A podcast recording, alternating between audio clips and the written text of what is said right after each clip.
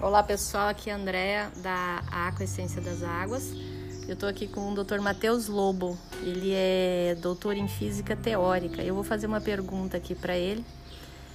É... Dr. Matheus, quando a gente faz um composto da Aqua em laboratório é...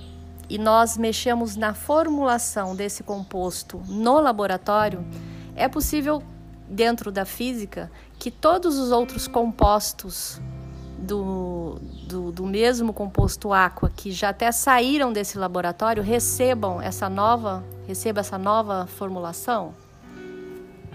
Olá, Andréia. É, sim, no, no, meu entendimento, no entendimento que eu tenho da teoria quântica da informação, teoria da informação quântica, uma vez que o composto é, estava é, uma vez que esses compostos partiram de um mesmo é, local, é, uma vez que eles estavam juntos, matriz, né? é de uma mesma matriz, eles é, já podem ser considerados automaticamente emaranhados. Então, mesmo separando fisicamente os, os compostos, como eles partiram de um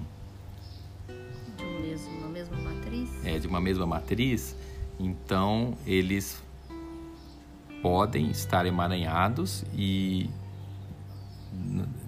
de modo que o que você fizer alteração com uma vai sentir a outra sem que você tenha adicionado é. nos outros demais. Exatamente. Então o senhor acredita nisso, nessa, sim, nessa possibilidade? Sim, eu, eu acredito que, que possa acontecer isso sim. Tá ok. Muito obrigada então, doutor Matheus. A disponha.